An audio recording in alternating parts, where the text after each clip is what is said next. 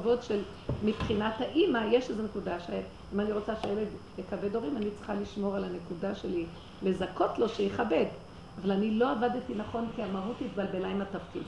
ובעניין הזה אני רוצה רגע להציץ על פרשת קורח. פרשת קורח היה דבר מאוד מעניין בפרשת קורח, שאם אנחנו מתבוננים לעומק אנחנו רואים דבר גדול. מה אנחנו רואים בפרשת קורח? אני מתבוננת על, על קורח, והלא כל המפרשים אומרים שקורח רצה פשוט, הוא התפליג, מה הוא רצה? הוא חלק על משה רבנו. הוא לא חלק על משה רבנו כבן אדם, הוא חלק על התפקיד של משה רבנו. הוא חלק בעצם למה משה רבנו מקבל תפקיד, וזה מקבל תפקיד, וזה מקבל תפקיד, וזה תפקיד, כן? הוא שני במעלה, וליצפן קיבל, אה, אה, לא חשוב, לא אכנס לפרטים, ראש אה, נשיא לקהתים, משה רבנו מינה את הרביעי במעלה במקום השני במעלה, שהוא קורח. קורח בא מקהת, למה הוא שלא ישים, הקיצר, נכנס לו מצב שהמהות שלו התבלבלה עם התפקיד. שימו לב מה קרה פה. כתוב ברמב"ן, מה זה קורח התפליג? שהתרגום אומר התפליג ורש"י אומר חלק, הפליג. עכשיו, הוא, הוא מסביר את זה מאוד יפה, הוא אומר, בעצם, הוא לא חלק, הוא כן חלק, אבל תראו מאיפה באה המחלוקת. הוא אומר, ויקח קורח, ויקח זה מלשון לקח טוב, כאילו מחשבה, מוסר. מחשבה שבאה קודם במה. הוא, הוא הפליג, במילים אחרות, הוא הפליג עם המחשבה שלו.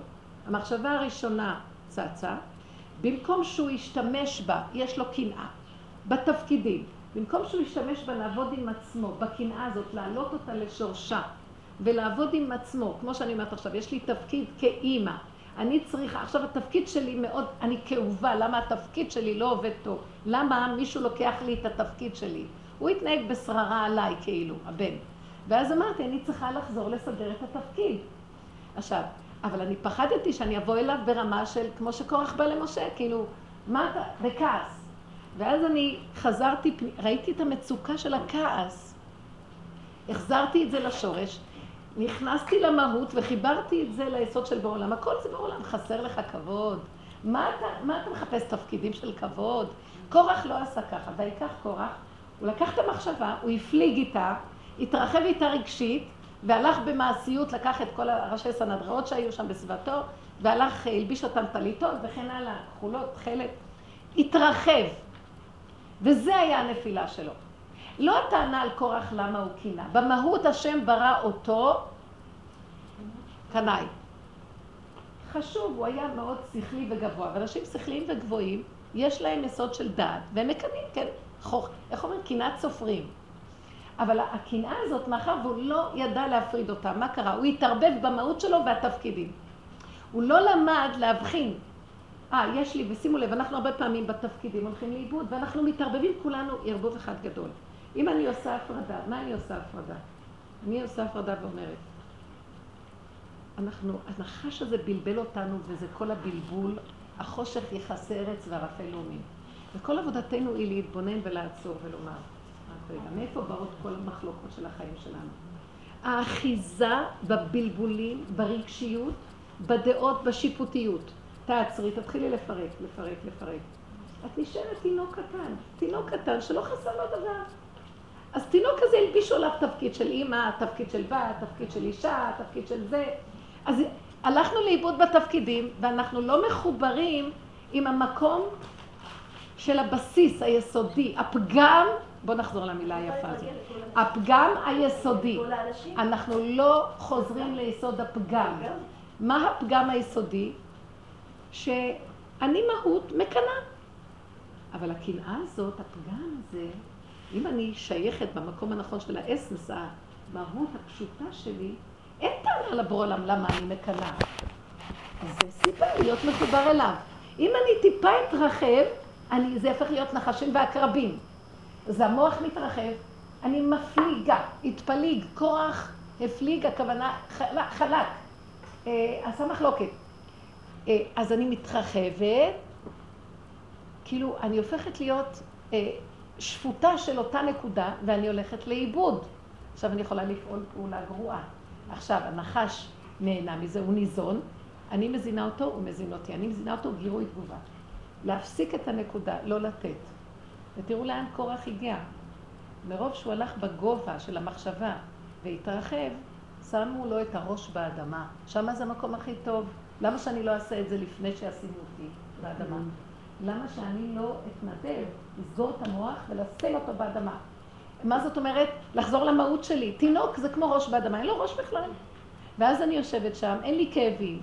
עכשיו, השם, עשיתי שלב ראשון, צועקת לו, אבא. ואז אני לא צועקת אבא ישר. קודם אני אומרת לשד, מה אתה רוצה? כבוד? מה אתה רוצה? משרה חשובה? מה אתה רוצה? להיות אה, ראש אה, של קהת? או מה, מה בדיוק אתה רוצה?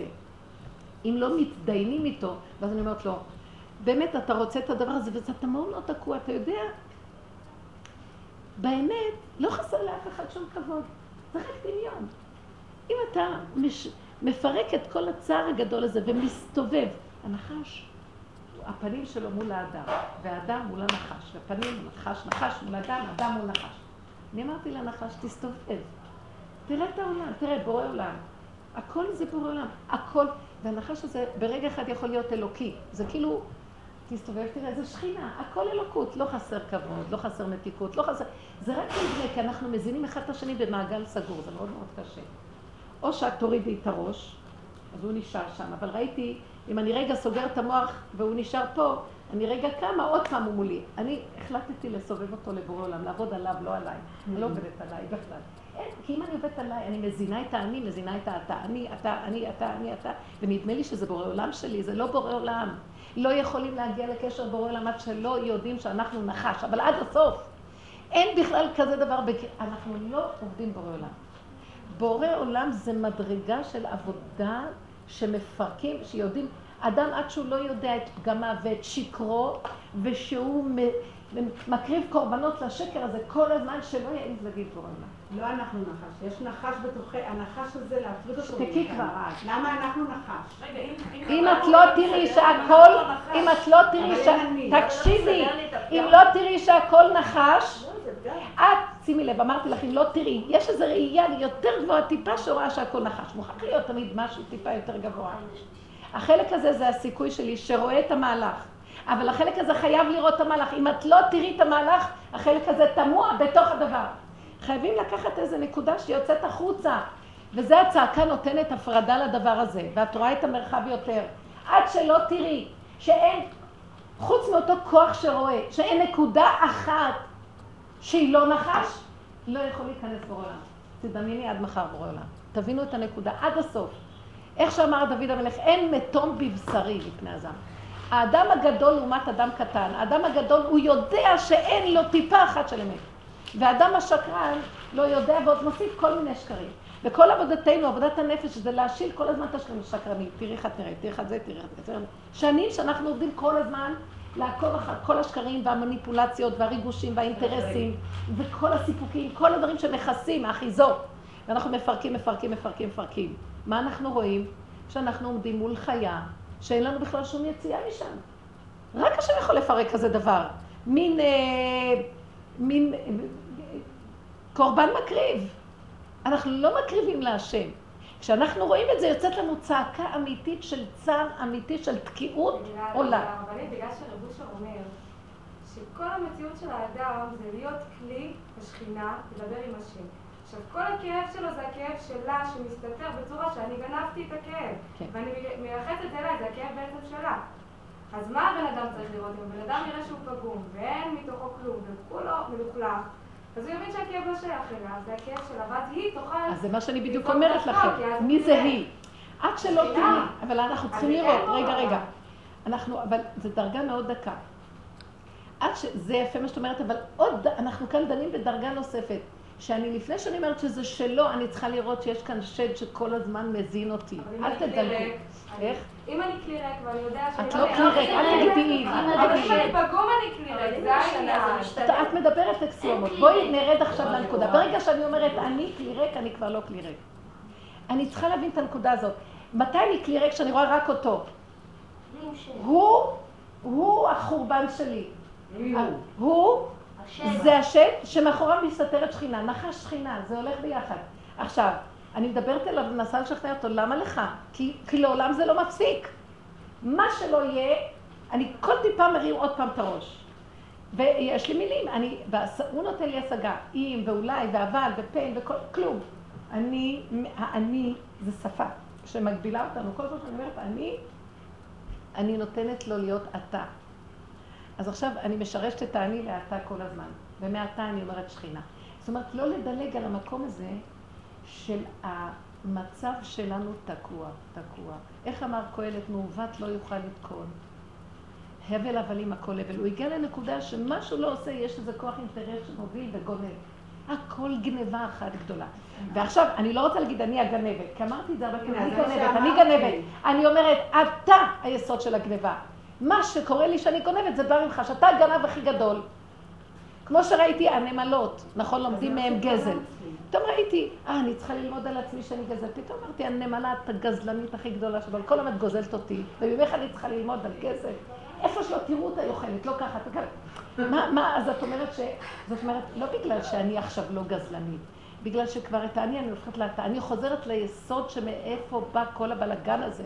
אכלנו מעץ הדת, היסוד שלו, ממנו. עכשיו אני אומרת לו, תסתובב קצת, הלוא אתה גם כן שליח של השם. היסוד הזה, מאחוריו עומדת שכינה. זה מה שהיא אומרת פה.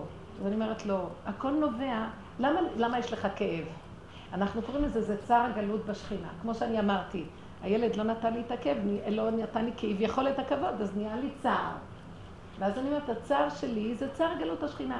אני לא רוצה לדלק, הצער שלי זה הצער שלך. והצער מאחוריך זה צער השכינה. עכשיו פתאום אני אומרת לו, תסתובב ותראה, למה צער השכינה? גם לשכינה אין צער. כאילו השם רוצה שנפרק גם את הצער של השכינה. אין הצער. הצער, הצער שלי זה הצער של הנחש. הצער של הנחש, מאחוריו השכינה היא בצער. בואי נגיד, אני עכשיו משכנעת אותו, אין שום צער. כל הכבוד שלך, כל העולם שלך. התקענו באיזה פלונטר פסיכולוגי, שזה בא מהשורש של הנחש. וגם את זה צריך לשרש ולהחזיר אליו. עוז וחדווה במקומו, אין שום צער בעולם. באותו רגע הרגשתי מתיקות וערבות לא נורמלית. לא היה צער, לא היה איך היית מגיעה לשם אם לא היה בסדר, אז עכשיו את שואלת דבר אחר. את אומרת דבר אחר. רגע, את אומרת שבגלל... רגע, רגע, רגע. את אומרת שכל זה היה סיבה כדי להגיע לשחרר את השכינה. ודאי, אני לא מדברת על זה. אבל בוא נשחרר. אל תדלגו, אל תדלגו על הנקודה, אבא זה אתה. כי גם הוא אומר לי, אבא זה אתה, שקרן, והוא גונב אותי. אני, אין אצלו, אבא זה אתה. אני צריכה לשחרר אותו מהתקיעות שלו, שתדעו לכם. מופיעה אינטליגנציה יותר גבוהה היום, שרוצה לשחרר את הנחש בעצמו. שחררו, ת, תעשו עד הסוף מעקב, כי אני אגיד לכם, זה לא נגמר. אני הגנבת, אני, אז אנחנו כבר לא אומרים אתה. אני זה, ואני זה, אני אומרת לו, זה גם לא אני, זה יסוד שלך. זה אין אני בכלל, זה הכל אתה. ברגע שנהיה אתה, אני משרשת אותו, ואני אומרת לו, אבל מאחוריך עומד שכינה. זה אתה השם. אז אני אומרת, אבל אתה בצער מכל... הוא אומר לי, תשחררי גם אותי מהצער, אין בכלל שום צער. אבל רב אושר אמר, שאם היינו יכולים לשמוע את צער השכינה, לא היינו יכולים לסבול שנייה. אז תשחררי אותה. די, את חושבת שאפשר להישאר שם? זה דבר פסיכולוגי, עוז וחדה במקומו, מה את חושבת? רק רגע, סליחה. כתוב שהיו שני אנשים שמסתובבים בשוק ומשמחים את העולם, ואלה יש להם חלק לעולם. אה, זה הדבר, הכל פסיכולוגי. לא חסר שום דבר בעולם של השם. אנחנו חייבים לשרש את הכוח הזה, כי השטן הזה משגע את כולם. גם את זה שזה צער השכינה. לא, זה מה שרחל עשתה. כל העולמות באו, כל האבות, האימהות, הצדיקים, באו אה, לנחם את הבורא עולם אחרי החורבן. כי הוא ישב והתאבל ובכה. וכל אחד ניסה ולא קיבל תנחומים. באה רחל אימנו בסוף. אומרת לו, עבודה זרה שאין בה ממש. אבל עד היום היא בוכה. באמת, את תלכי, גם את קוראים לך אחרת, תלכי, תמשיכי לבכות. גם, משוגעת שאת הולכת לבכות בכלל, הגרת. מה את צריכה ללכת לבכות? לא, תגידי לה, רחליקה, את רוצה לבכות, תבכי כמה שאת רוצה, נמאס לי גם לבכות. אני לא רוצה לבכות. יאללה, נמאס.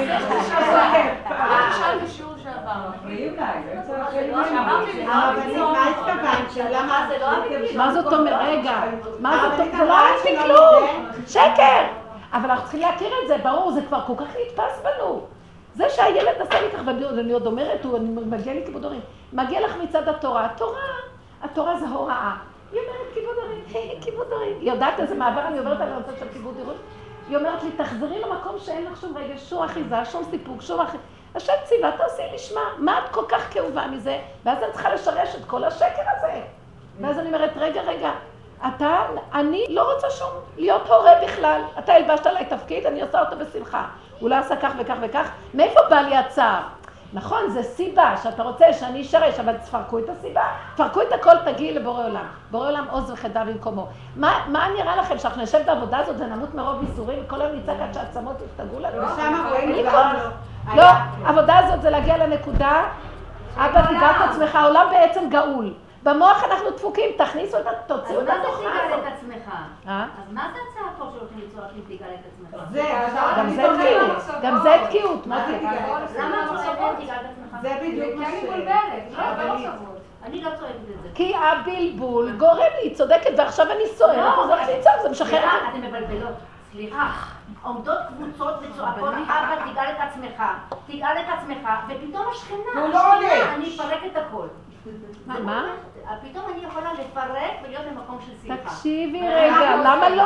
למה לא? אני ומה, יכולה. תקשיבי רגע, אני רוצה להגיד לך דבר, והן הולכות לצעוק, אחרי זה הן חוזרות שמחות, מה הן עשו? פירקו. אני לא ראיתי אותן שמחות. אז זה לא המקום. אז הם לא לא. עשו לא, גם עוד דבר, יכול להיות שברגע אחד היה להם, אבל זה בדיוק מה שאני אומרת, היא צודקת. אנחנו נתקענו, היא צודקת, באותו רגע היא אומרת נכון. הם פירקו, קיבלו מנוחה. למחרת הם נכנסו בשטנץ שצריך לצעוק כדי לפרק את השכיר. זה מין מחשבה שנתפסת, גם זה שקר. אני אגיד לכם איפה הנקודה, תאמינו, תבדקו. אנחנו עובדים בדקות מאוד, רק רגע. אנחנו עובדים עם זכוכית מגדלת בדקות בתהליך. לא חייבים לר- לרוץ לשדה כדי לצעוק, ולא חייבים שאני אגיע למועקה עד שאני אמות. אם אני תופסת את זה בעודו באיבו ורואה את כל התהליך ו- ומתחילה ישר לדבר, אני, אה, אני זה אתה בעצם, מה אתה רוצה? אני לא צריכה לרוץ לכל אבל- רצתי כל החיים, אין לי כבר כוחות. עוד אנשים צעירים, יש להם הרבה ישות, אז הם רצים לצעוק. זה גם חלק מהכוחנות שעוד נשארה באדם. עד שלא נשאר שום כוח, אני אומרת לו, אין לי כוח לרוץ, מה אתה רוצה? רגע. מה אתה רוצה? אתה רוצה כבוד. אתה כאוב שאין לך כבוד. אתה כאוב שלא נתנו לך, כי אתה אומר, תראה, השם נתן לי זה והוא לא עושה לי ככה וככה. אני אומרת לו, אבל באמת זה רק דמיון, אתה יודע מה? בשנייה אחת, אם אתה סוגר את המוח, אין לך, אם אתה סוגר את המכתש הזה שממנו אתה כל הזמן טוחן ונטחן, אין שום דבר, בורא עולם יש לו עוז וחדה במקומו, בוא נדבר, ריבונו שלו, כל הכבוד שלך, כל העולם שלך, אין עולם בכלל. אין אנשים, זה הכל פסיכולוגי, אין דמויות, אין אנשים, אין כלום. יש חי וקיים, יש גופות, אבל אני הלבשתי עליהם יותר מדי מציאות.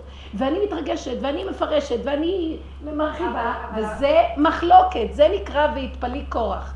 אחד כזה, דוחפים אותו אבל לאדמה. הרבנית יש איזו נקודה אחת, שצער השכינה זה בטבע, ועוז וחדווה במקומו זה מעל הטבע. המהלך של הבן אדם זה לעבור מהטבע למעל הטבע. וכל הסיפור שהיא אומרת לך שהיא עוברת, היא עוברת מהקטע שהיא רואה את צער השכינה, למקום שהיא עוברת את המהלך של מעל הטבע. מי זה צער. השכינה? זה הרגע הצער הזה שלי. מאיפה הוא בא? ממנו! ממנו נהיה כל צער הגלויות. ממה נהיה צער הגלות פה? ממה? מה מסכן הבן אדם בא לעולם, מלבישים עליו מועקה, מכניסים לו תוכנה. מה אתם רוצים מהבן אדם? הבן אדם לא קיים. היסוד הזה קיים, וגם הוא לא קיים. בואו נפרק את הכל, ורק הוא חי וקיים. אין עוד מלבדו. אבל צריך לעשות את זה זריז ומהר, לפני שאני אשקע בכאלה כאבים, שאני צריך לרוץ לאיזה יער ליצור. לא.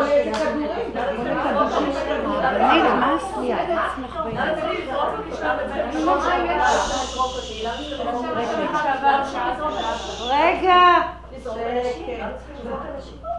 דברי מתוקה. לגבי השיקוט שיש לי מטעם של אוכל עכשיו, טעים לי. שמה, מה? שמה עוד פעם? שמה? שאלתי לך לגבי, כשאני אוכלת, אני אומרת, עכשיו אני יודעת שזה דמיון הרי האוכל הזה, אבל טעים, תודה שאתה עושה לי טעם טעים כן. בפה. נכון, ואמרתי שאני צריכה דווקא להגיע למרירות הזאת, במקום הזה שאין לי כאילו. לא מרירות.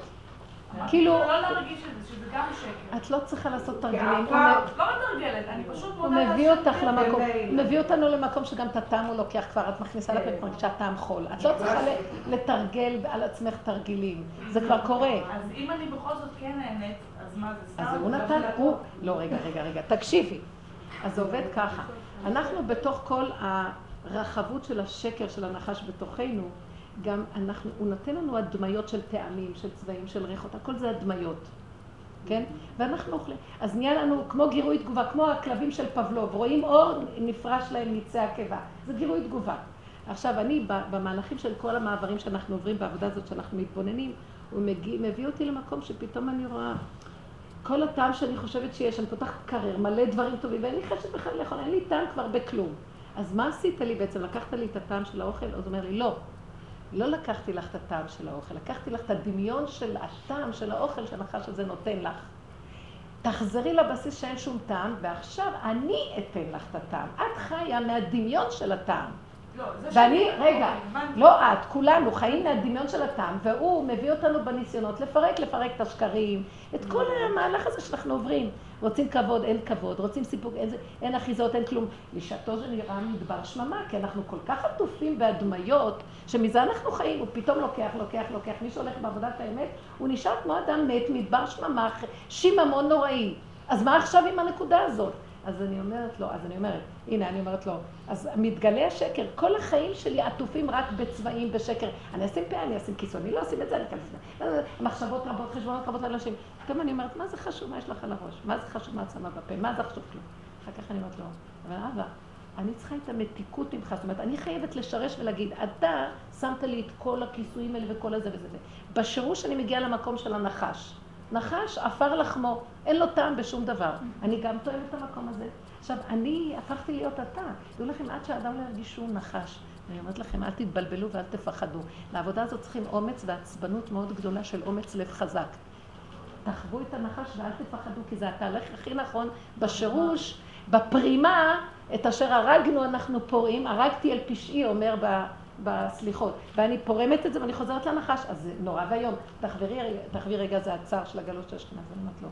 הריבונו שלום, רגע אחד, לא צריך יותר, רגע אחד, אבל הצער הזה, זה רק רגע, ריבונו שלום. אף אחד לא יכול להחזיק מעמד שם. אם אתה לא מתגלה שם, תן לי מתיקות, אני רוצה לאכול מתיקות. אני רוצה לחיות איתך מתיקות, אבל אני יודעת שהמתיקות ממך. עכשיו יש הבדל. אני תואמת מתיקות, אני אומרת זה ממך. בלי ההיעדר הזה ובלי השירוש ליסוד, שאני הופך להיות אתה, ואני רואה את האתה הזה, הוא הבלגן של כל החיים שלי. ואין לי גם עליו כעס. בהתחלה יש כעס, אחר כך אני אומרת, מסכן, גם הוא תקוע, רוצה שניגע לו אותו גם כן. אז לצעוק. אין בעצם כלום. מסכן, באמת, הוא לא טועם שום טעם. מסכן קורח, נמצא באדמה. אתם יודעים שקורח צריך גם כן לגאול אותו. אה, כתוב שגם גם קורח, גם אלישע אחר, הם יזכו גם כן לחיי העולם הבא. הם, הם בסוף יגאלו, כן. השם לא יוותר על שום נידח. אז באיזשהו מקום, העבודה הזאת, אנחנו מעלים את הנשמות האלה מלמטה. תדעו לכם שהעבודה הזאת שאנחנו עושים, אני מרגישה, חי לביתו של רב אושר אמרה, אה, שפעם היא אמרה, ש... שהיום, אה, אני לא יודעת היום, מה, פעם המקובלים, אבא שלי, עליו השלום, ממש עובד השם גדול, מקובל גדול, והוא היה, כל עבודתו היה להעלות ניצוצות. כל הזמן היה, מכל דבר יודע, זה, זה עבודה שהם ידעו איך לעשות. אז היא אמרה שאין לנו היום מי שיעשה את זה, או שיש בהסתרה, אני לא יודעת על אנשים. העבודה הזאת שאנחנו מתאפקים, נותנים את הנקודה, מבררים אותה, מעלים אותה, מדברים אותה על ידי העלאה, הדיבור זה העלאה, זה על עליית הניצוצות. אם אני מסתכלת על כל נקודה, אני רואה, אני קורח באדמה. אני עוד מתפתה לחשוב שהוא לא כיבד אותי, ואני שבורה, ועכשיו אני הולך לריב איתו. יש לי כבוד, לא לריב ככה, כמובן, אני משחקת אותה, אבל בפנים, אם הייתי פותחת את איך שאני נראית נחש יותר טוב ממני. אני רוצה לרצוח אותו, שלקח לי את הכבוד שלי.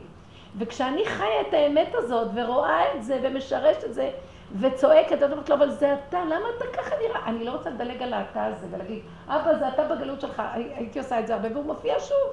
כאילו, אני נשארתי בעבודה ויש אבא. לא, אני לא רוצה את האני בכלל, אני רוצה למזג את האני עם אתה לגמרי. צמצום כזה שכלום. זה אתה היסוד, וגם היסוד הזה הוא מסתכל עליי. ואני אומרת לו, לא, אני לא רוצה לתת לך יותר גירוי תגובה, גירוי תגובה. תשאר אתה עם הבלבול שלך, ואני אתפלל עליך לבורא עולם גם כן. זאת אומרת, זה לא האני של האתה מתפלל, זה משהו יותר גדול שמגיע, שרואה בכלל את המהלך. ואז קודם כל, אנחנו לא נגועים מזה שאנחנו כאלה, אני כזאת כן. ככה שברא אותי, זה הפגם. אין צער, אין כעס על הפגם. הבלבול שלו משגע אותנו, ואנחנו הרבה פעמים אומרים, אוי, אז אני, אני הגנבת. ואז אני כאובה, למה אני הגנבת? ואז את צריכה לפרק את השבר של השיוורון מהנקודה ולהגיד, כן, כך בראת אותי. זה אותו עבודה, אבל אני רק אומרת לכם בדקות יתר, לכו ליסוד של השורש, זה הכל הנחש עומד שם, והוא כבר צועק הצילו ומבקש עזרה. כי הוא כבר בולע את, הוא מתאבד. מרוב התרחבות, אנחנו מזינים אותו, הוא מזין אותנו, הוא כבר השמין, השמין, השמין. אנחנו מתאבדים איתו, הוא מתאבד איתנו, חייבים לעשות הפרדה חזקה, וכאילו כמו שרופא לוקח את הזה ואומר, הנה הנקודה פה, הנה הבעיה, כאן נמצא הגידול, פה הנקודה. ואז אנחנו עושים ככה, וממקדים עליו, ואז אני מדברת איתו פסיכולוגית. אני כאילו נהייתי הפסיכולוגית שלו. תדעו לכם, זה מאוד פשוט, זה נראה כאילו... אבל אם אנחנו עובדים פעם, פעמיים, שלוש, נחלש העצבים שיש לנו, קודם כל האני נחלש. את לא מזהה את עצמך שזה הפגם שלך ואז את כאובה נורא. זה גם, גם כן בזבוז. את לוקחת את זה, זה כאילו את מקימה את השכינה דרך זה. ואת אומרת, אבל זה אתה, למה אתה כל כך... אה, כי אין לך כבוד, כי אתה רוצה כבוד. אתה לא יכול כבוד, לא. אה, מה אתה צריך את זה? תראה, אתה תקוע, כל היום אתה כאוב, לא נותנים לך את המת, אתה לא יכול לקום. השכינה כאובה, אין לה כבוד. מה היא צריכה כבוד? כל העולם שלה, שתיקח ותשמיר אותה, כל העולם שלה. מה את שמה לב על אלה שבכלל לא נותנים לך כבוד? מי הם בכלל? מי את תראי מי אנוש כי ימות, אומר הנביא. מה את בכלל? את שכינה, את נצח, את עולם, חי וקיים. מה אתה? אתה בצער אתה? מה אתה? זה מזין אחד את השני, אנחנו צריכים להכיר אותו מהגלות. ככה הוא אם יכול. לא היה לך כאב, לא הייתי מתפללת עליה, להיות. ברור, לא מדברת עכשיו, אני לא מחפשת את לא הכאבים. את. מחפשת את לא הכאבים. לא, אבל היא יכולה- טוב. מעניין אותך בדיוק, אם לא הייתה את זה, לא היה זה, לא היה זה, בסדר, אז עכשיו יש את זה, תעשי את זה כמה שאפשר קטן עד שזה ייגמר לגמרי, רוצים גאולה כבר. מה, אנחנו נמשיך עוד, נגיד לו, בוא נזמין לעצמנו כאבים? לא? לא. זה- אנחנו פשוט נפרק את זה לקטן שבקטנים עד שלא יהיה כלום. ואיך שזה ככה זה בסדר, ביטול. וזה הקמת השכינה. איזה איזה מישהי אמרה לי, שרב אושר אמר, שכשיבוא המשיח בעזרת השם, אנחנו ניקח את השערות שלנו ונמרוט את זה מהראש, למה לא זכינו לעבוד? כי אחר כך ייגמרו הניסיונות, ויש לנו פה הזדמנות לעבוד ולזכות. כן, אבל זו עבודה, אבל היא לא עבודה שאת עושה. אחד לא אמר. את עובדת בדקות. נכון, בהתחלה זה הצעקות, זה זה, זה להסתובב בכל העולמות, קברות צדיקים. אחר כך זה עובר, עובר, עובר. אחר כך זה בנשימה, אתה לא, כל רגע יש לך עבודה. ההוא אמר לך מילה, הדלת לא נפתחה, את לא מצליחה להכניס את זה לפה. כל רגע, זה בדקויות, את צריכה להקים אותה בגסות. זה צער בשניות, ועל זה את צריכה, את צריכה לעבוד בדקות וצמצום מאוד גדול. זה הופך להיות ככה בעבודה. כל מביא הזמן יש עבודה, כל הזמן יש עבודה. משה רבינו עם כל. הביטול שלו, איזה עבודה הייתה לו מול כל העם הזה שעומד ומתלונן כל הזמן. איזה עבודה זו. משה רבנו כבר היה מבוטל ואיזה עבודה הייתה לו. נכון, הוא. אמר שלא נכוון מחופתו מחופתיו של חברנו, למה? הוא מזכה לנו. כן. למה נפקיר את זה? כן. לא, את כאילו רואה שאנחנו מפסידים את זה. את רואה שיש לי כאן עבודה, רק עדיין... זה את- עבודה, אבל כאילו לא להפקיר את זה, יאללה כבר תלך מפה. זה לא. ש- אני, למה את תופסת את זה ככה? תראו איזה עבודה עכשיו דיברתי, הנשמה יצאה לי, את אומרת, יאללה, הסברתי לכם את התהליך. עברנו. אבל במקום שזה יהיה חמש שעות של איסורים וצעקות ורחוק הכל, זה רגע, נמאס ועוד גם רגע. ועוד רגע. כן, הצעקות זה גם כן. דרך אגב, יש שתי מדרגות. הצעקה זה משחרר קודם את הסערה הראשונית, ואחר כך צריך להיכנס פנימה ולשרש ולראות איפה היסודות ביסוד שלהם, כי עוד פעם זה חוזר, עוד פעם זה חוזר, אין זה סוף. אנחנו צריכים לעבוד בשקט הזה ולשרש. ומגיעה עבודה מאוד דקה, כמו אליעזר, שהוא כל כך חי, יש איזה אחד ש...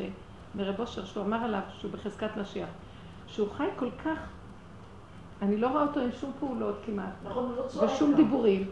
לא יודעת מה הוא עושה, אני לא רואה, אבל מה שאני רואה, אני רואה, ופעם חלמתי עליו, גולם, קפיץ, מצומצם וקפיץ כזה. היה לי חלום עליו.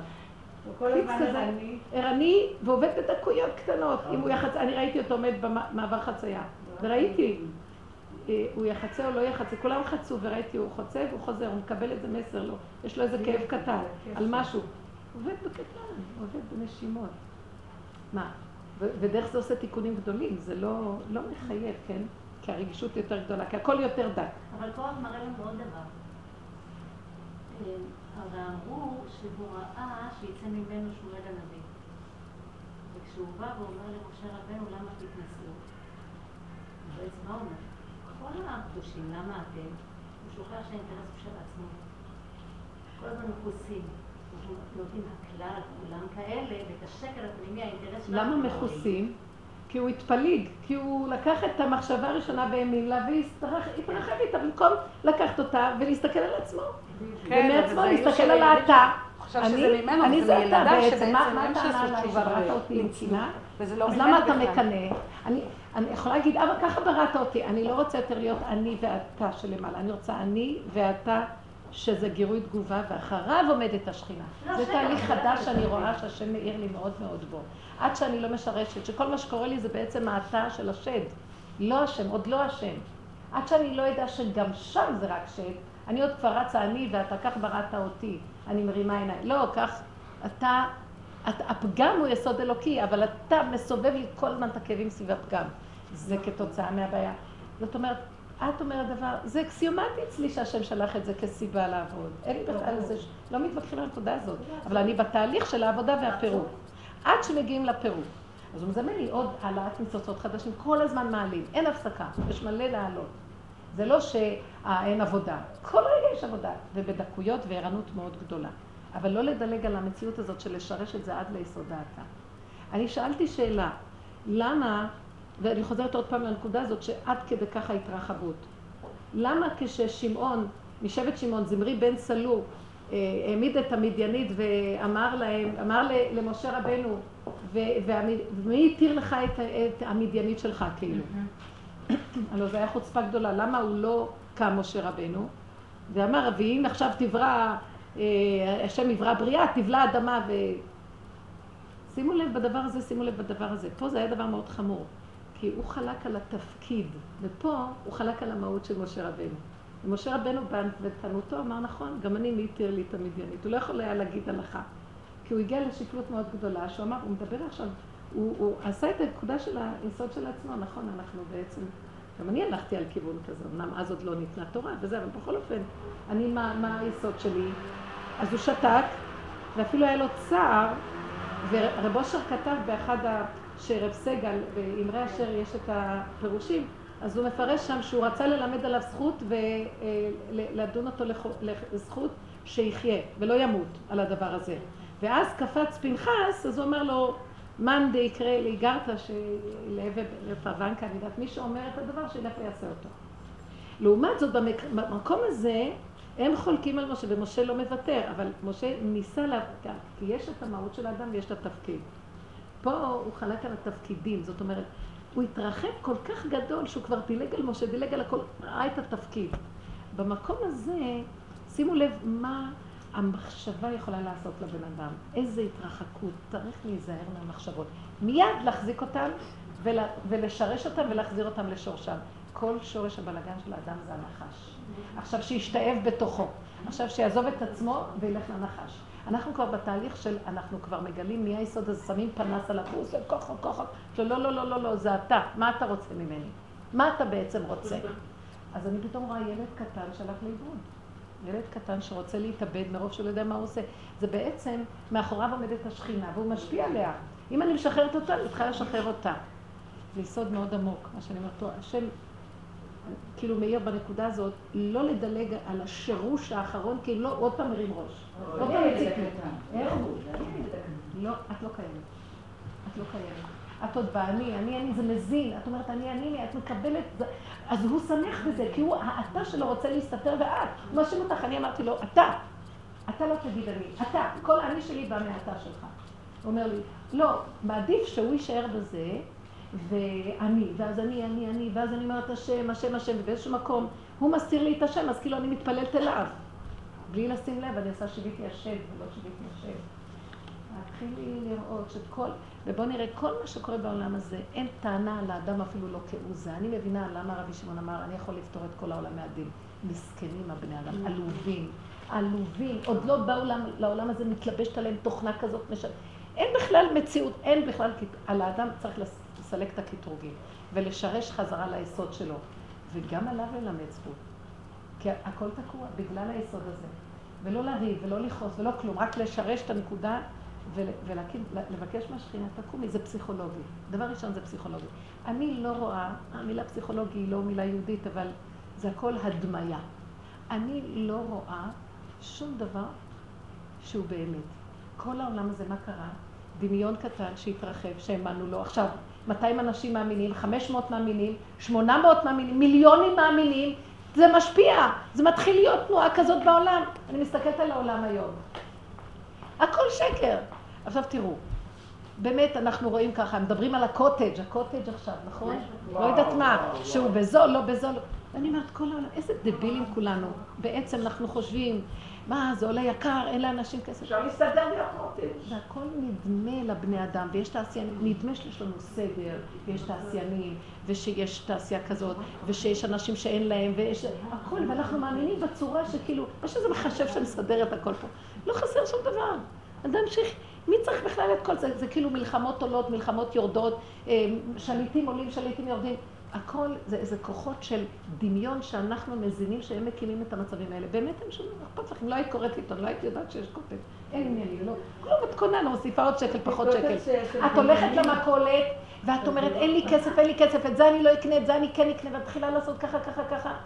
אה, ואני אומרת לעצמי, זה, השד הזה משגע אותי, כסף לא חסר בעולם, ותישארי נאמנה ליסוד של מה שאת צריכה, ותלכי איתו עד הסוף, והוא יזמן לך, אל תלכי על הדבר הזול, תלכי, ולי יש את זה מאוד, כי אני כאילו עוד בטבע של הדברים, הוא חשף לי המון נקודות שלא ידעתי שהן קיימות.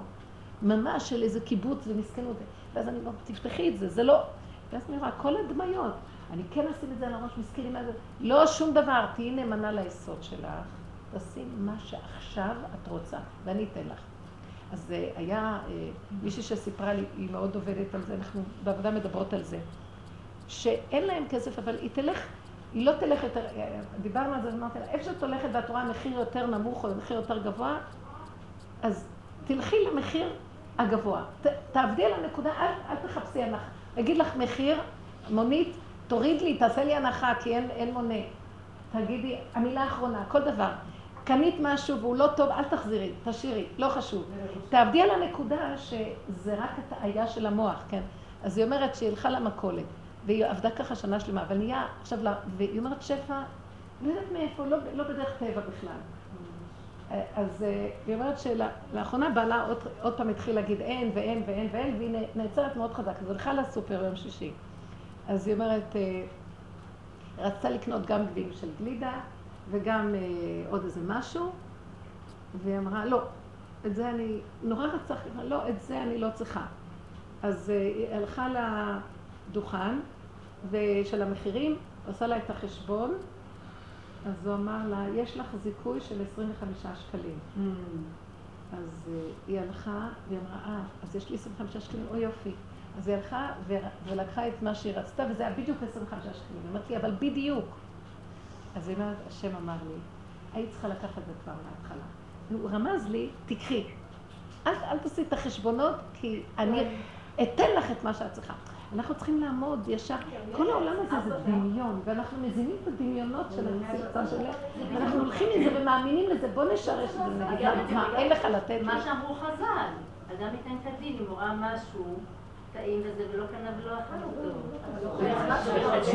זה חוזר, אם אנחנו לוקחים את כל העבודה הזאת ומחזירים, נמצא דברים מחז"ל שבדיוק מגדירים את המקום הזה. אני ראיתי את זה הרבה פעמים בפסוקים שאני מוצאת, שאני רואה, זה מה שהרמב"ן מפרש על ויתפלי קורח, ויקח קורח, ויקח, כי לקח טוב נתתכם, השכל הראשוני שבא לאדם.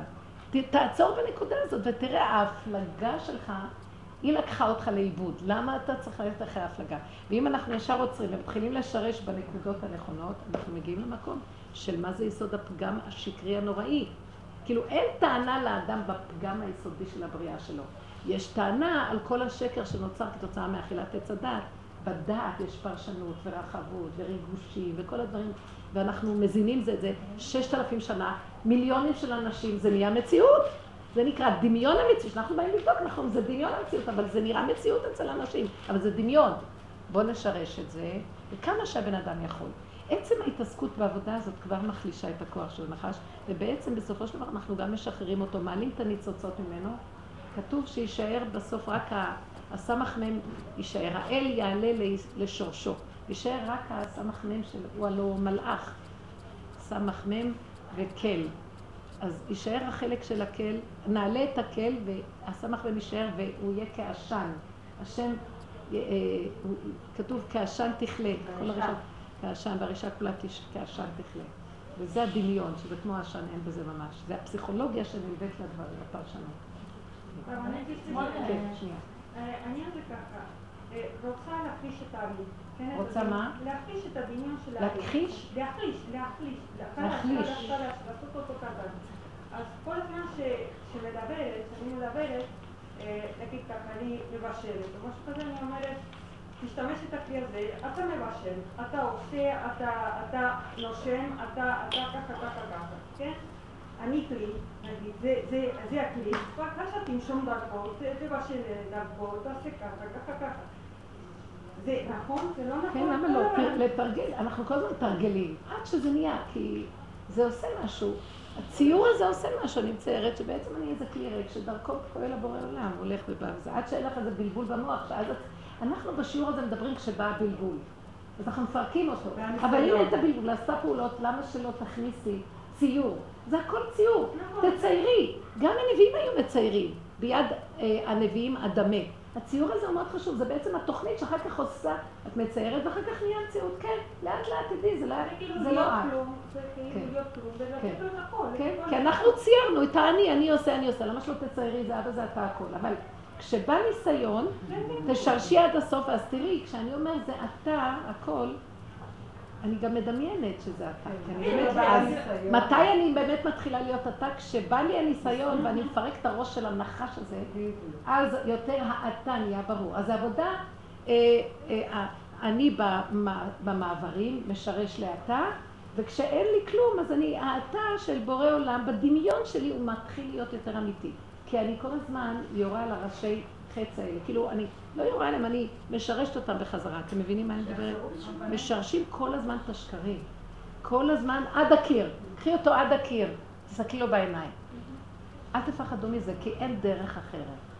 כי ברגע שאנחנו מפחדים ובורחים, משם הוא חי. כן. פשוט בעקבות הדברים שאמרת מקודם, הייתה לי שאלה, אני חושבת שהשם אה, חיבר לי למשהו שהיה לי שאלה גם אתמול, מה שבעלי אמר, זה דבר תורה, תגיד לי אם הבנתי את זה נכון.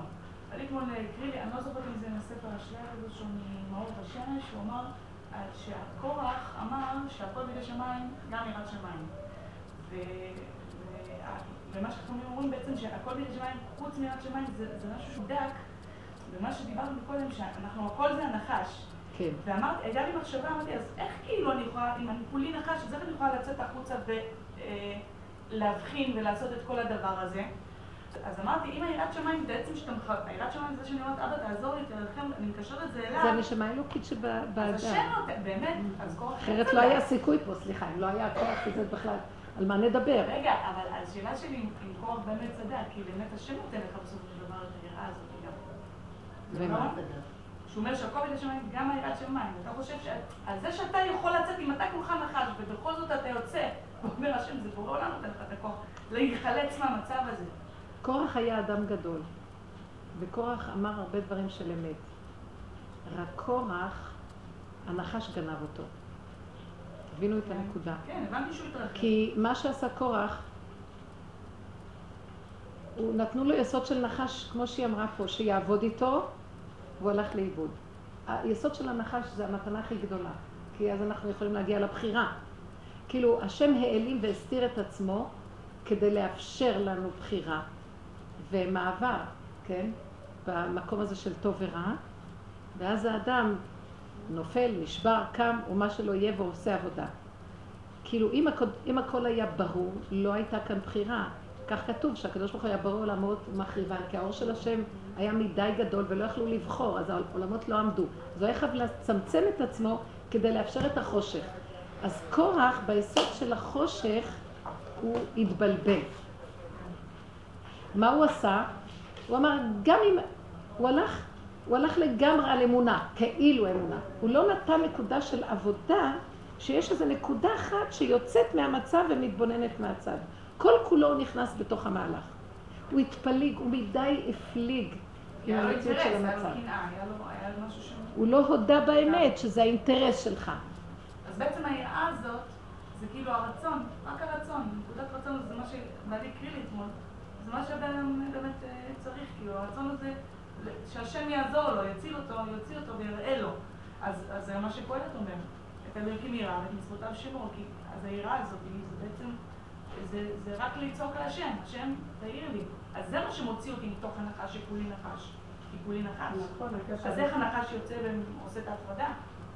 תראו, אם לא היה איזו נקודה יותר גבוהה פה, לא היה סיכוי לכלום. כן. אבל הנקודה הזאת רדומה.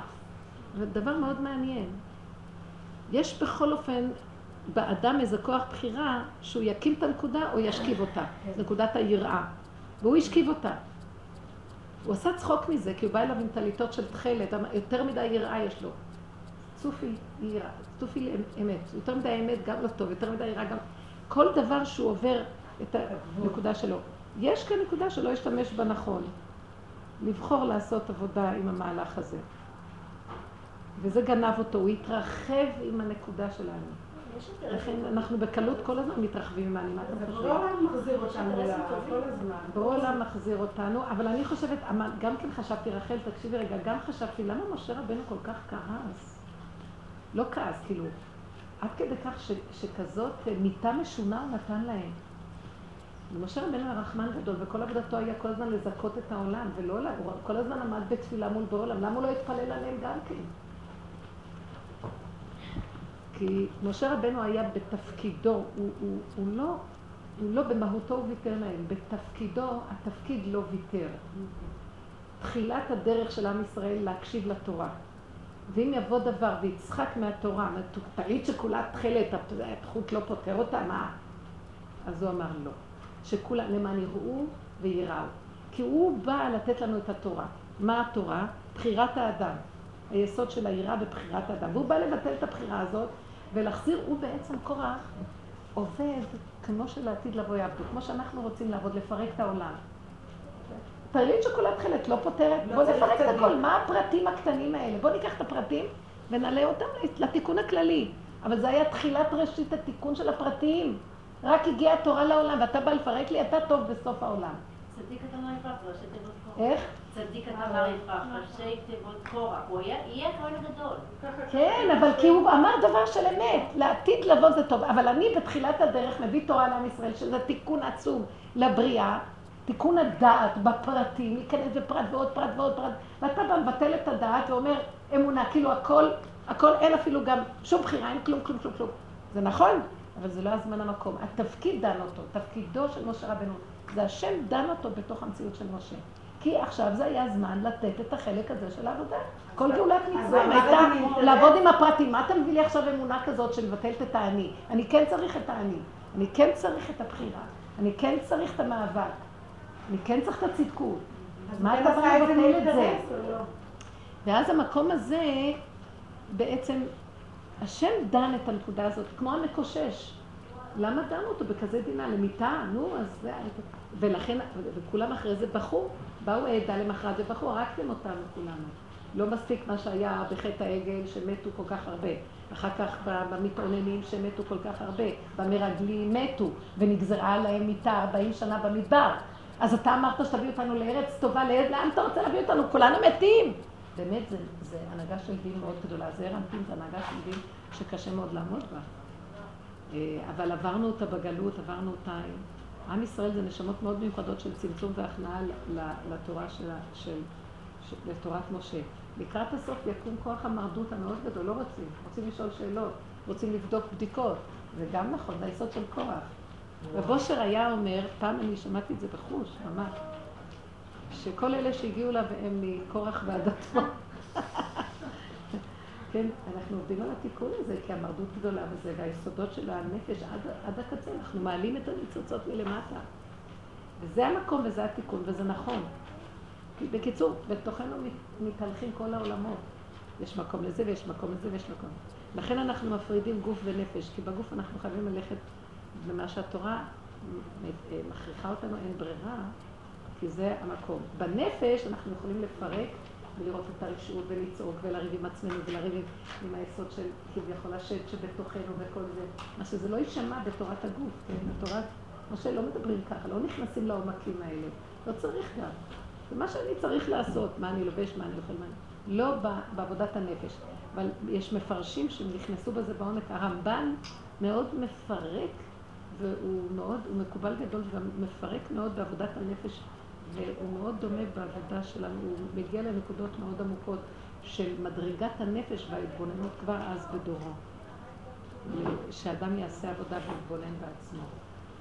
כן, לחפש את יסוד האמת היותר גבוה.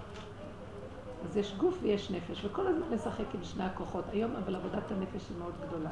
חייבים לפרק. אם לא היא תפרק לנו את הגופים, אנחנו נגיע לכפירה בגוף חלילה. אם לא נסכים לכפירה של הנפש ונעבוד איתה, ולא נתבלבל ממנה, ונסתכל עליה, וניתן לה מקום, ונפרק אותה, עד שנשרש אותה ליסוד שלה, ואם נחסר עליה ונפחד, היא יכולה לפרק לנו את התורה, וזה מה שקורה היום, שהרבה עוזבים, חס ושלום. את היסוד של התורה. זהו, יש עוד שאלות. נגמרו השאלות. אבל האמת שהכל אינטרס, אין דבר בלי אינטרס. אין דבר בלי אינטרס. אז את כל האינטרס של זה אנחנו צריכים להבין, זה בא מהיסוד של הנחש. זה, זה, זה התיבת פנדורה שאכלנו ממנה ונכנסנו לתוכה. אנחנו עכשיו מעורבבים איתה וכל הזמן אנחנו משרשים. תשימי לב כל הזמן שהכל אינטרסים, הכל חשבונות רבים, הכל נגיעות, הכל אה, אחיזות, כל הזמן לראות שאין מתום בבשרך. אבל, אבל יכולים ליפול בייאוש וזה? לא. אני יכולה להגיד, אבא, זה אתה בגלות שלך, גם כן. אני רוצה לראות מי זה היסוד שהביא את כל הבלגן הזה. ואיתו יש לי גם עסק. מאחוריו מסתתרת השכינה. כתוב שנחש אחוז בשכינה. היא, היא, היא כמו, כמו הבת מלך, שצריך לחפש אותה, והיא נמצאת במלכות השדים, לא יודעת באיזה ממלכה היא נמצאת, שגנבו אותה, והיא נמצאת שם עם מלך השדים. אז היא אחוזה בו, וצריכים ל- ל- לדלות אותה. זה הדרך איך שאנחנו דולים אותה במעשה, איך קוראים למעשה הזה? על אבדת בת המלך. וכתוב בסוף שהוא הוציא אותה ולא ידוע איך הוא הוציא אותה. ככה מוציאים אותה, פשוט. אבל זה, זה נראה פשוט, זה קשה, זה עבודה בשיעור, זה דיבורי. במציאות אנחנו כל הזמן נעצרים. עוברים רגע של מיטה, כאב של האחיזה והנגיעה, זה נחש, עקיצת נחש. עד כדי כך, ולא קרה כלום. רק הדמיון שלי שאין לי כבוד, שהוא לקח לי את הכבוד, כאילו חתכו אותי בבשר החי. לא יכולתי לעשות שום דבר. נחש נושך. אמרתי, אתה תנשך? בוא נראה אותך. פנס עליך. מה אתה נוחש? מה אתה נושך? מה אתה רוצה? מה חסר לך? מה אתה מאוים על הכבוד? איזה כבוד? מאיזה כבוד אתה רוצה? גנב. אתה הגנב הכי גדול שגנבת את כל הכבוד. תחזיר את זה לבורא עולם. כדאי לך, תראה איך אתה נראה. אתה מת מכאבים. העברתי את כל האני שלי אליו. ואתה, תראה איך אתה נראה. אתה לא בן אדם. הוא לא בן אדם. אתה לא בן אדם. אבל אה, אני שואלת ככה שאלה, למה לא? עוד פעם, עוד פעם, מה? למה לא פנית? אני סתם שואלת למה לא פניתי? מה? אה, לקדוש אה, לקדוש ברוך הוא ואמרת לו, תעזור לי לעשות את ההפרדה ביני ובין הנחש. לא, מה פתאום? לא? אני לא צריכה להגיד לו, הוא שלח לי שכל שרואה את זה. זה הוא. זה בעולם מדבר לנחש, אני מי מדברת פה. התודעה הזאת שהוא הכניס לי, זה בעולם מדבר עכשיו לנחש, מה יש לך? מה הבעיה שלך? מה הנקודות שלך? מאיפה יש לי עזות כזאת? זה הוא נותן את השכל הזה. ראיתי ב... כשאדם רוצה ללכת, מובילים אותו. זה כמו הרמזים שהנפש שולחת לבן אדם, רמז אחר רמז, להראות לו איפה הכיוון. ראיתי את זה עכשיו בניסיון עם הבת שלי, פשוט דברים מדהימים, מדהימים. איך שבאמת, דורון עשה לי, זה לא אני. איך הרבה את מדברת כי זה עושה משהו. הפסיכולוגיה הזאת וזה, אני לא יודעת איך להגיד את זה, אבל זה בתוך הנפש. עברתי את זה ככה, בגדול. ופתאום הוא נתן לי, אה, יאבה אם לא התקשרה, זה היה, אז הכאבים שלי היו לא לתאר, כי גם אי אפשר להסביר את זה, כי הרי הקשר היה לא נורמלי שנים, ואי אפשר להסביר את זה, זה דבר שאי אפשר להסביר את זה בכלל. מה זה, השם פירק לי את זה עד הסוף, הוא נתן לי, הניתוק הזה מהבת. כן, הוא נתן לי עד הסוף לעשות מזה, הוא הביא לי כל מיני, כל כך עזרה הוא הכריח. אותך לנתק, אני צריכה להסביר את מה שאת כן, אומרת. הוא לא הביא. אותי- הוא הכריח אותך לנתק את האחיזה שלך בבת, שבת יחידה וכל כן, כך הרבה שנים את בדיוק, אחוזה. זה היה, הוא את זה. סגר את הקשר, כאילו, בצורה מאוד כואבת. מאוד כואבת, מאוד השפלה, מאוד, אה, את מרגישה דחייה, לא צריכים אותך בכלל, וזה. ובמקום הזה הוא הוא הביא לי עזרה ראשונה שאי אפשר לתאר בצורה, אמרתי לו, תן לי עמוד כדורן, כי אני לא יכולה לעמוד בזה. ואז זה היה מדהים, הוא הביא לי לראות איזה, איזה סרט, אף פעם אני לא הולכת לראות סרט, בדיוק הייתי שם, הייתי מברסלב על, השמחה שמדבר של משה, אמרתי, מה עשית על השמחה עכשיו, כי עכשיו קשה לי. והוא דיבר ודיבר דברים מאוד עמוקים, מאוד מאוד וזהו, עד שהוא הגיע לנקודה והוא אומר עכשיו, בכאב הכי חזק שיש לכם, יש לכם כאב, משהו לא נורמלי, ואני שם הייתי בדיוק. עכשיו, תנסו, נו עכשיו תנסו להתבדח מזה, ולעשות את זה, וככה זה. ואז הרגשתי, וואי וואי, אבא תודה תודה, ואיך שהוא אומר את זה, מתקשר לטלפון. ואני כבר ידעתי שזה בטח הבת שלי, כי השם הכין אותי. והלכתי לטלפון, שלום, מה נשמע כאילו לא היה כלום, ודיברתי איתה, מה נשמע, מה שלומך, היא כזה עוד בפחד, אמרתי לה, מעולה, מה נשמע, ושיחה כזאתי, זה פשוט לא יאומן, אחר כך היא מתקשרת אליי, אמא, כן, היא הרי גם בונה עכשיו, היא עברה את זה והיא לא סיפרה לי, כאילו קלטי סיפרה לי שהיא עברה וכבר בנים וזה, מה הבת שלי? עברה מה? היא עברה דירה כאילו, לך. ולא סיפרה לי, לא, לא, חתך אותי עד, רק יוצאת הנשמה, שהגעתי למקום, שהגעתי להפנאה כזאת, אבא, איזה עבודה, אתם. יודעים עבודה גדולה. העולם אני שלך, מה שאת... כן, אמרתי, אבא. מביא אותי למקום, איזה שלווה, העולם שלך. מה שאתה רוצה תעשה איתי, די. כבר לא יכלתי... אה, זהו, אני- נכנעת לך. יש ברירה, יש ברירה? ועל כורחנו. הכאבים כל כך גדולים. ואז היא התקשרה, היא התקשרה, אמא, את שומעת? אל תשאלי, עברנו, יש לנו חצר, לא, חייבת לבוא, אני מכינה לך כיסא נוח. אני עוד לא רצתי כל כך מהר, כאילו, זה לא לא הנקודה. אני מכינה לך כיסא נוח, ואת תהני שמה, איזה עצים יש שם, ואיזה כיף אני אומרת לך, תבואי. אנחנו כל כך מתגעגעים אליך, רוצים שתבואי. טוב. מה רצה השם? אחר כך, אבל זה עוד לא נגמר, זה כן. לא ברגע. זה עוד לא נגמר, זה לא ברגע.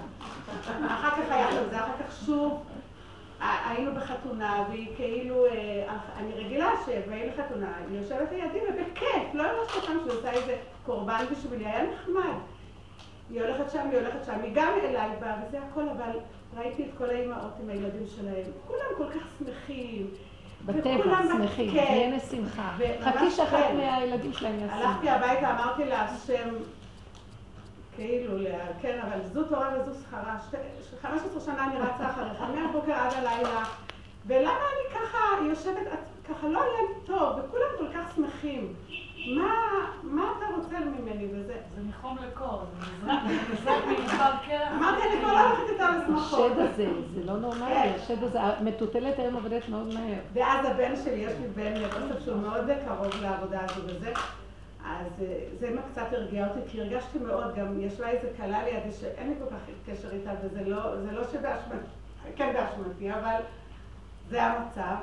אז היא אומרת לי ליד גיסתי, בכוונה ככה, היא אומרת אה, לגיסתי, אוי, הקלות שלך כל כך אוהבות אותך, את כל כך אה, חמה, את חמה. לגיסתך.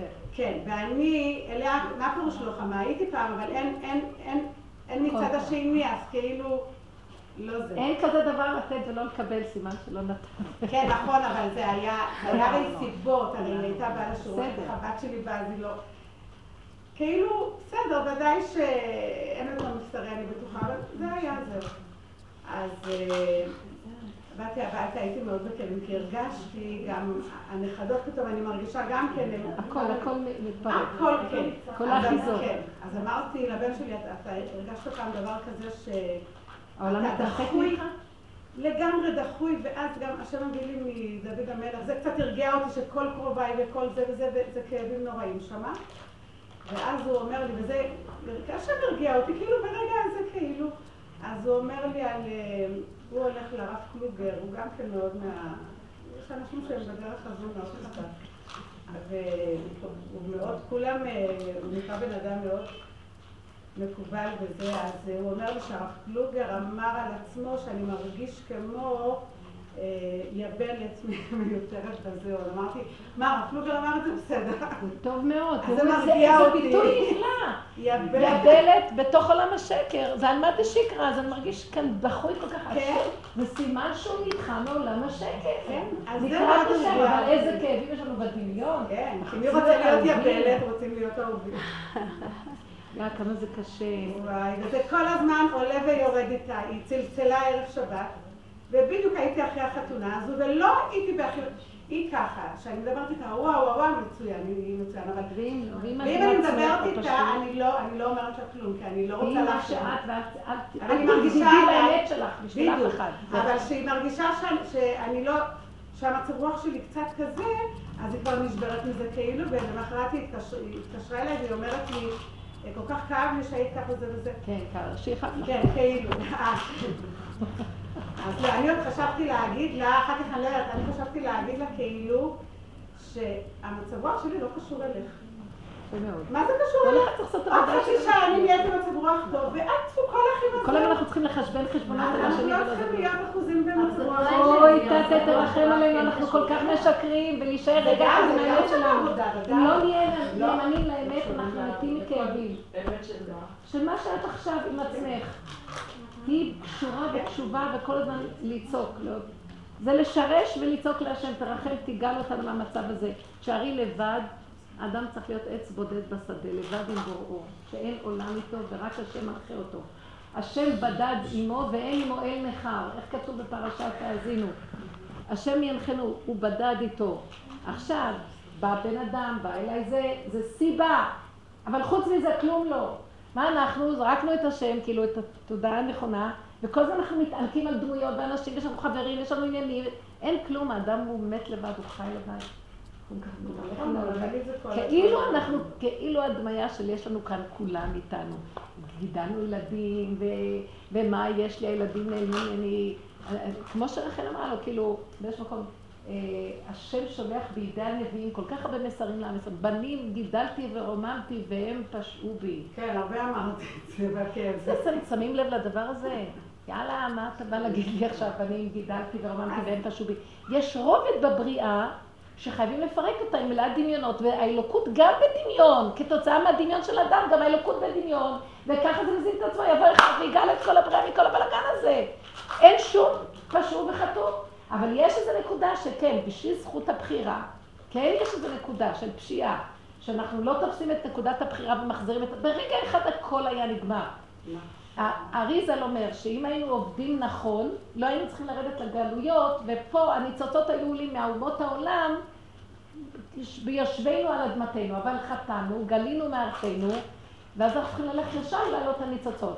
בעצם כל הזמן זה העלאת ניצוצות, רק מה? בזמן שהיינו יכולים לעשות את זה פה, בקטן, בצמצום, בערנות, לחבר את הנקודה, התרחבנו, התפלגנו, ואנחנו צריכים לנסוע לחוץ לארץ, לעשות את כל זה, יושבים שם באומות העולם והצער כל כך גדול. אבל באמת האדם יכול לצמצם ולהגיע לסוף. כן יש רובד כזה של בנים שחטאו, שהלכו. מהו החטא? החטא זה לא להכיר את יסוד הפגם, לשרש אותו, לראות את הנחש, כי נוצר מצב של אחרי אכילת עץ הדת, נחש בעולם. לשרש אותו, לנגוע בו ולחבר את השכינה, להוציא את הצער שמאחוריו ולחבר את השכינה לתוך המהלך הזה. ועוז וחדווה במקומו. זה החטא. וכשאנחנו עושים ככה, אנחנו מעלים בדרך המון ניצוצות עולים, המון נקודות שרוצות לחזור לשורש שלהם חוזרות. זה על ידי הצעקות, זה על ידי ההתחככות עם היסודות שלנו, על ידי הדיבורים, על ידי הבירורים במוח. כל זה עולה, עולה, עולה. וברובד הזה כן יש בנים חטאו. אם אנחנו לא הולכים ככה, אבל אם אנחנו תופסים ככה, נגמר. החטא הוא יסוד ש... שהוא דמיון.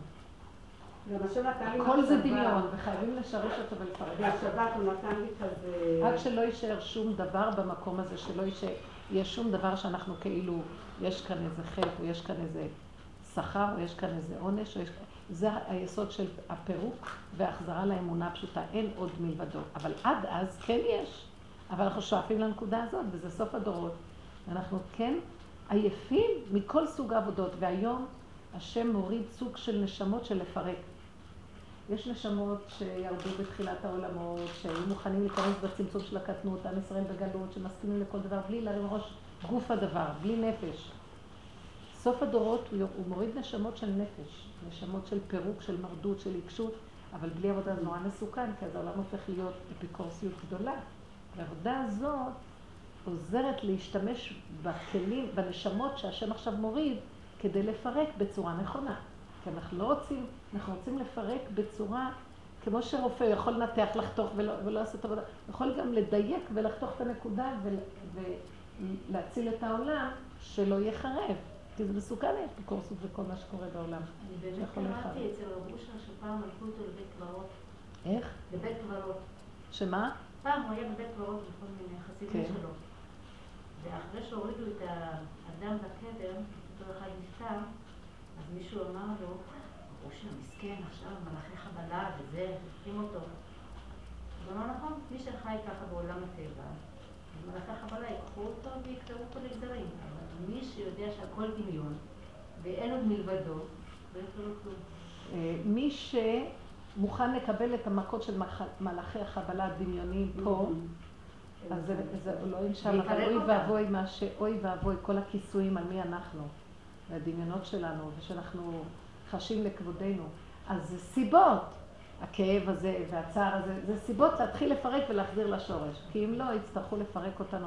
זה קשה מאוד, זה חבל, כמו שאמרה, חבל על הזמן. אה, מישהי אמרה לי, הייתי בציון של רב אושר, אז היא אמרה לי שחיילי אמרה שהשנה, השנה, חייב להיות גאולה השנה וזהו. שזה השנה. ואז נכנסתי לחרדה. ורגע, נעצרתי בציון ואמרתי, אין איתנו יודע עד מה. בעבודה הזאת, אף פעם את לא יודעת, אם את, כאילו אין לך ידיעה, תכלית הידיעה שלא נדע באיזה מקום את, מה את עושה טוב, לא עושה. נכון שיש איזו נקודה פנימית של מתיקות שמלווה אותך, אבל אין לך ידיעה בדעת הכללית שאת רוצה תמיד לדעת. אין, לא מספקים לך את המקום הזה כי אין דעת. ידעת נגמרת, אף פעם לא יודעת באיזה מדרגה את מי את, מה עשית, לא עשית, כן עשית, חושך, אין כלום. ואז אני נלחצתי, אוי ואבוי, ועוד מעט ייגמר הזמן של האפשרות לעבוד, ומה יהיה, ואין, ואין, ואם, לא, ואם לא עבדנו, ואם לא עשינו, ומה יהיה, התחלתי לצעוק, תזכה את הבן אדם, כי האדם יכול רק להכיר ולצעוק, להכיר ולפרק ולבקש רחמים. זו זכות מאוד גדולה, כל המהלך הזה של הפגמים, של השקר, אם משתמשים בזה לפרק ולהעלות את זה לשורשה. אם לא מסתבכים ומתרחבים ואפשר למות מזה, זה הורס את העולם. במקרה שלה, איך הייתה צריכה בעצם לפרק את זה כל הכאב שהיא עברה, לראות את האחיזה שלה בבד. שזה כולנו, אנחנו אחוזים, התפקיד כאימא והמהות של בנים אתם להשם התערבבו כל כך, שאיפה השם פה בכלל? כולם בסל של האימא. האימא כל כך מעורבבת, גם את, אל תתערבבי. היא לא, אני שחררי, שחררי, תצעקי להשם, זה מאוד מאוד יעזור. השם ייכנס בינתיים. השם ביני לביניכם, כאילו. את צריכה לעשות מרחב, כי כולנו, אז תעבדי עם האחיזה, האחיזה והבהלה. ואני כל הזמן עושה, אבא תרחם עליי, ובסוף כולם הולכים והם יבנו את הבתים שלהם, ואני אשאר שדודה, אחוזה בהם, מחכה מתי הם יבואו, לא יבואו, ויאללה, לא רוצה, אני רוצה להיות שייכת אליך, תרחם עליי, אני רוצה להיות בת חורית שלך, תן לי שרק איתך כל רגע, כל רגע, כל רגע, אז מה מפריע לי שאני רק איתך? השד הזה, את משרשת, משרשת, כי הוא מפריע. למהלך הזה. אז כל פעם הוא בא בצורה אחרת, פעם זה הכבוד שלה לחינוך, פעם זה הבעל עושה ככה, פעם זה... כל מיני דברים, וזה סיבות לפרק ולהגיע למקום. פרק אותו עד הסוף ולהגיד לו, אני קשורה איתו, אני... אם אנחנו לא נעשה שאנחנו קשורים איתו, רק לא לצלם את הקרחת. אם אנחנו לא נהיה קשורים איתו, איזה כאבים. הנחש נושך, נושך, נושך בכל פה ולהיזהר. ועודו באיבו. זה רק מתחיל, אני ראיתי, רק מתחיל איזה נקודה. ישר, ישר. אני כבר מתחילה, או-אה, או-אה, כן, תרחם עליי. אין לי כוח, אמרתי לו, ותדעו לכם איזה נקודה הוא נתן לי להתבונן, אז זאת מסיים. כל פעם שאני נאבקת להיזהר לא להיכנס בצער, הוא מנשק אותי, הוא אומר לי תודה. כשאת לא הכנסת אותי בצער, כי אני בצער או בצער. השכינה כבר לא יכולה לסבול את הצער, שאנחנו בכזה טיפשות נכנסים כל הזמן לצער. כי הנחש מסובב, וזה מה שהוא רוצה, מצב של צער. הוא גם בעצמו כבר מתאבד מרוב זה, וזה כל הבריאה במצב... לא, אל תפרגני להיכנס לצער. בעד אף אחד שבעולם. זה קשה, כי אנחנו כן אחוזים, אנחנו כן... אז זה המקום לעשות את העבודה, אבל תקטיני כמה שאפשר יותר. ותשחררי, תשחררי. תשחררי אליו, הוא מלך העולם. ואחרי זה הוא נתן לי מציאות כזו בשבת, אחרי העבודה הזאת של זהו, הבנה מאוד חזקה. תביאי עכשיו, אה, אה, הולך להיות כאילו אהבה שלו תלויה בדבר, הוא בורא עולם. אהבה שלו תלויה בדבר. אם את לא, אני לא אנתק אותך מהדבר הזה. יש לך הפרעה, זה לא יגיע. אני עכשיו אוהבת לך, אני עכשיו הולכת לתת לך מהלך. שנגיע למקום הזה. לאהוב אותם. לא... מה זה לאהוב אותם? לא, לא להיות שייכים, לתת לבורא להיכנס. אהבה שאינה תלויה בדבר, זה לתפוס את הנקודה שמפריעה ולהמליך את השם. הוא בינינו. אני אוהבת את הילד, השם דרכי אוהב אותו. אנחנו לא מציאות בכלל עצמאית לעשות דברים. הלוואי ונזכה. תודה רבה.